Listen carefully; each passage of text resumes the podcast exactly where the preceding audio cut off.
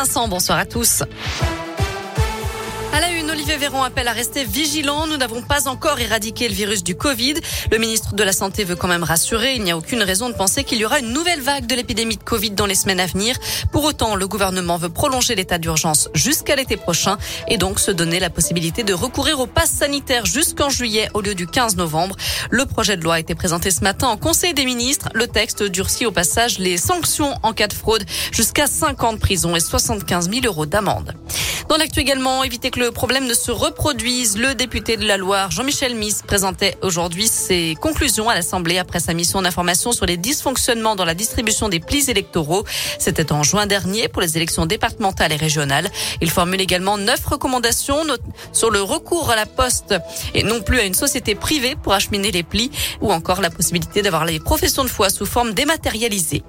Il avait aspergé André Malraux d'encre rouge et uriné sur l'œuvre de Marcel Deschamps appelée L'urinoir. L'artiste stéphanois Pinoncelli est décédé à l'âge de 92 ans. Il s'était également coupé un doigt avec une hache pour rendre hommage à Ingrid Betancourt en 2002. La mort d'un soldat français au Mali, le maréchal des logis Adrien Quélin, 29 ans, appartenait au 4e régiment de chasseurs de Gap. Il est décédé accidentellement lors d'une opération de maintenance, c'est ce qu'a annoncé la ministre des Armées Florence Parly.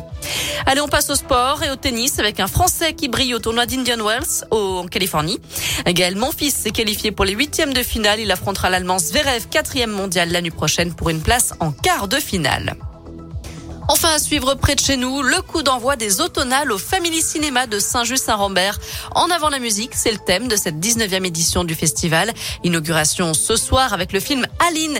C'est le biopic sur la vie de Céline Dion avec Valérie Lemercier un mois avant sa sortie en salle. Et dans la foulée, place un karaoké géant spécial Céline Dion, bien sûr.